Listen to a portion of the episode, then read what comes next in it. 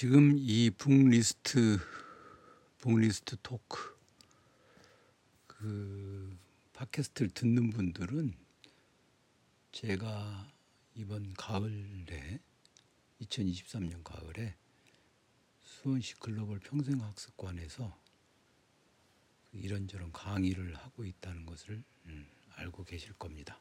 그 강의를 한 녹음 파일을 이 팟캐스트에 업로드를 하고 있어요. 그 강의를 듣는 분들 중에서 몇몇 분은 이제 복습을 하기 위해서 이 팟캐스트를 듣기는 하는데, 그래도 대면 강의로 듣는 것이 훨씬 더 생생하다, 그런 얘기인데, 생생함이라는 게 그 앞에서 제가 나대니까 생생하겠죠. 아무래도 머리에 쏙쏙 들어온다든가 그것까지는 그건 잘 모르겠어요. 사람마다 좀 차이가 있겠죠. 어쨌든 제가 수원시 글로벌 평생학습관에서 그 인문교양 강의를 하고 있습니다. 평생교육, 말 그대로 평생교육, 글로벌 평생학습도시인데 수원은 평생교육 그 프로그램에서 하고 있습니다. 평생교육 안에 인문교양, 그 다음에 생활취미, 건강예술, 컴퓨터, 미디어, 그 다음에 일상기술, 그 다음에 시민주도 학습공동체, 이런 페이지들이 있어요. 오늘이 아니라 어제도 보니까 저기 이제 그림책 읽고 그 작가를만 그림책인가요? 어떤 작가를 다시 하는 그런 걸 한다고 얘기를 들었습니다.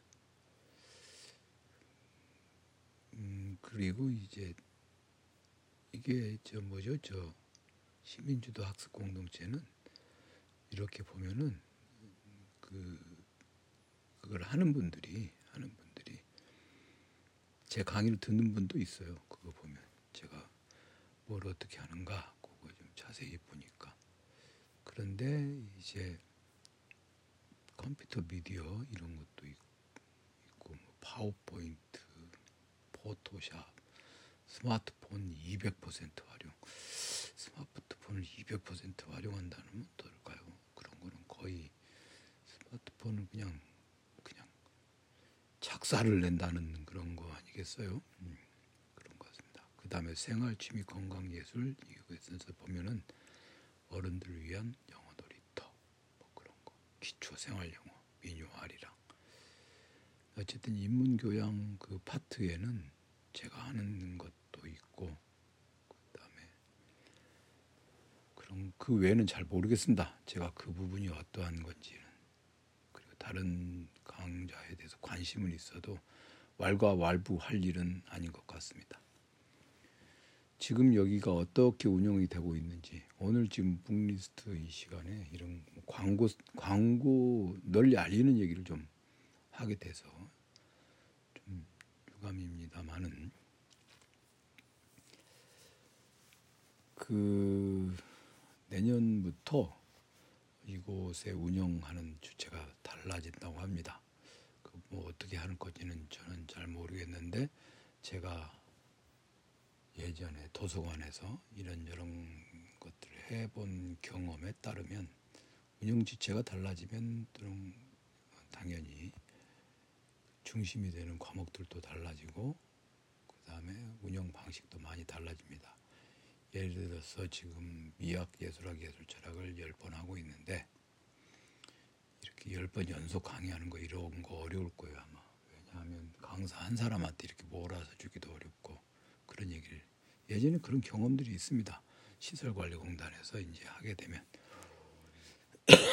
어쨌든 내년에 그러하다고 하는데, 저는 이제 수원이라고 하는 지역 자체가 그 경기 남부 지역, 경기 북부 지역에서, 경기 남부 지역에서도 수원이 있고 그 아래쪽으로 오산이 있고,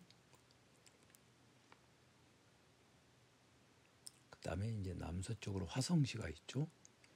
그리고 남동쪽으로 용인, 그리고 살짝 북동쪽으로 성남, 군포 뭐 이런 지역들이 이제 또 북쪽으로 있죠.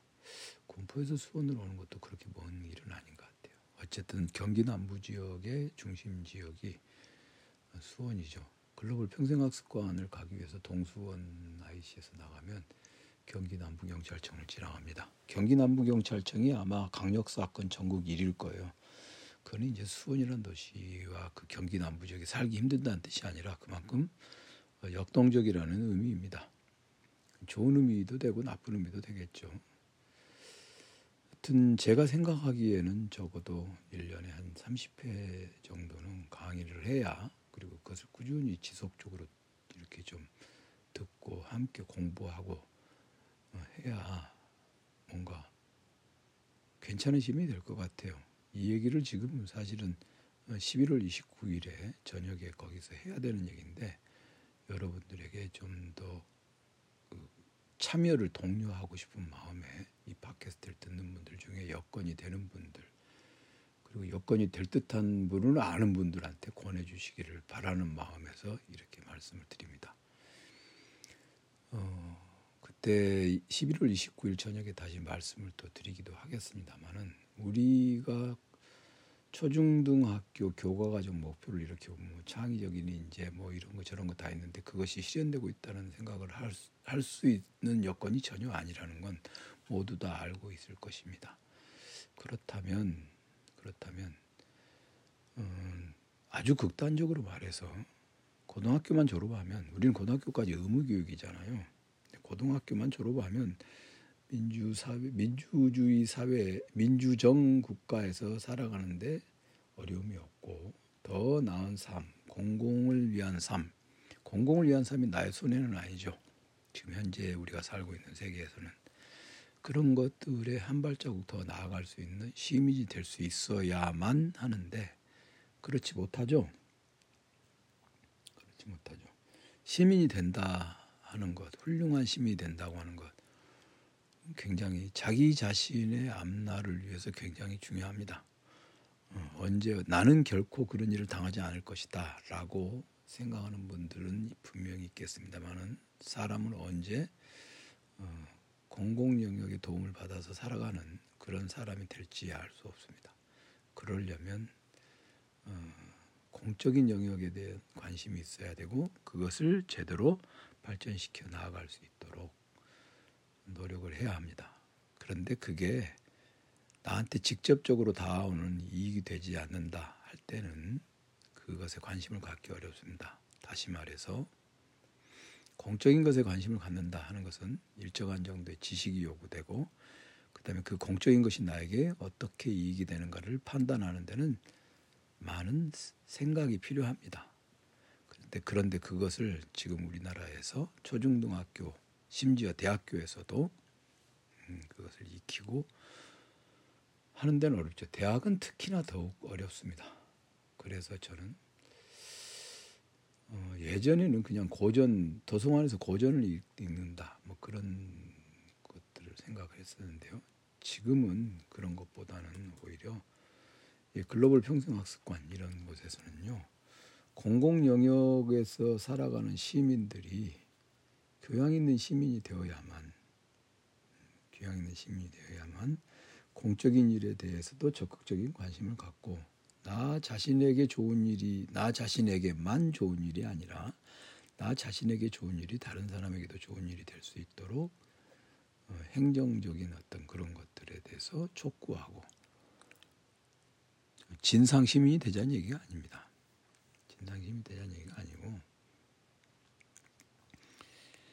그 공무원들과 일종의, 요즘에 그런 말 쓰죠, 일종의 그 거버넌스를 잘할 수 있는 시민이 되는 것, 그렇게 하는 것이 굉장히 중요하다고 생각합니다.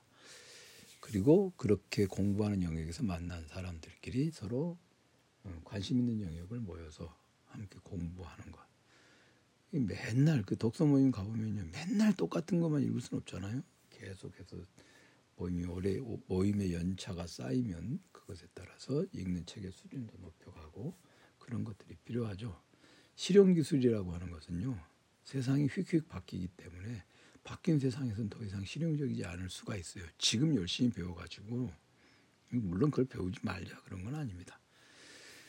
그런 점에서 제가 이제 그 공공을 위한 인문학이 왜 필요한가, 왜 이런 독서 모임들을 해야 하는가, 그런 것들에 대한 생각을 좀 말씀을 드리려고 해요. 그래서 이 강의는 무료입니다. 그리고 경기 남부 지역에 살고 있는 분들은 누구나 와서 들을 수 있고 어디에 살든 와서 들을 수 있습니다. 그리고 제가 이것에서 강의한 것을 내용을 이렇게 팟캐스트로 올리고 그 듣는 분들이 이것을 듣도록 안내를 하는 이유는 뭐냐면 피치 못할 사정으로 결석을 했는데 지난번에 뭘 했는지를 알지 못하면요, 참 이번 주에도 가기가 좀 그러네 할 수가 있어요. 다시 말해서 공부를 하다가 이제 피치 못할 사정으로 빠진 사람들은 이걸 듣고서 아 지난번에 이걸 했구나 하고 그래도 마음 가볍게 부담 없이 수업을 계속 참여할 수 있죠. 그래서 이런 것을 합니다. 귀찮은 일이긴 해요. 강의하고 와서 사실 2시간 떠들고 와서 집에 오면 좀 피곤하고 한데 이거 만들어서 녹음하고 올리고 하는 게 귀찮기도 합니다. 그런데 귀찮게 생각하지 않고 그냥 간단히 말하면 제가 좀 많이 배운 사람이잖아요. 많이 배운 사람이 저보다 조금 덜 배운 사람들을 위해서 무시하는 게 아니라 위해서가 아니라 함께 알고 가는 것, 그것이 훨씬 더 좋죠. 그래서 예전에는 어쨌든 고전 10권 읽기 그것에서 시작된 동대문구 정부화도서관에서 시작된 그런 것처럼 그런 것들을 읽었는데 이제 평생학습관이고 해서 내년에는 진짜 공공역사학에 관한 책, 예전에 그 세미나 한 적이 있죠.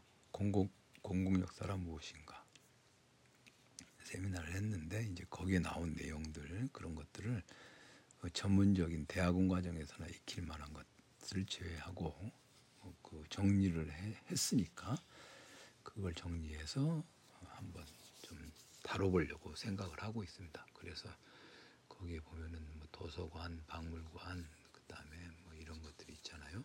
이런 거 이거 되게 중요하거든요. 이제 이런 영역들을 공공 영역에서 작동하고 있는 이 역사, 이런 문제들을 업그레이드를 해야 할 필요가 분명히 있습니다. 그 다음에 그것과 연계해서 좀 중요한 게 사회지리학이죠. 그 사회지리학개론 여기서도 소개한 적이 있습니다만은 이건 정말 현대인의 필수적인 교양이에요. 필수 교양이에요. 철학은 몰라도 되는데 이제 도시와 촌락이라든가 또는 장애, 그다음에 인종, 종교 이런 문제들이 있죠. 주거, 교육, 도시의 치안, 그다음에 이주와 디아스포라 이런 것들, 여기 나와 있는 주제들이 꽤 많은데 이것 중에서도 반드시 필요한 것들은 그래도 최소한 한 10주 정도는 공부를 해야 되지 않겠나 그런 생각을 하고 있습니다. 그다음에 이제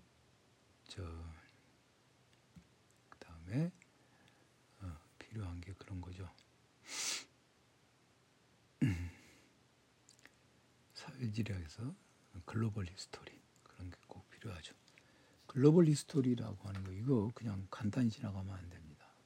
이제 우리 글로벌 히스토리의 중요한 점에 대해서는 뭐 옥스퍼드 세계사 이런 걸 통해서 제가 여러 차례 말씀드린 바 있고 세계사 공부를 해서 알고 있는 것을 업데이트해야 되고 그런 것들 꼭 필요한 일이죠. 특강을 하는데 뭐 그냥 나중에 내년에 강의가 개설되면 가서 들으면 되지 않느냐 그렇게 얘기하는 분도 이렇게 얘기할 분도 있으시라고 보는데요. 일단 이런 것에 대한 수요가 있다 하는 것을 좀 가시적으로 보여줄 필요가 있으니까 시간이 되시는 분들은 11월 29일 수요일 저녁 7시에서 9시 30분까지 글로벌 평생학습관에서 여기 제가 링크 걸어놓은 곳으로 신청들을 하셨으면 좋겠습니다. 네, 고맙습니다.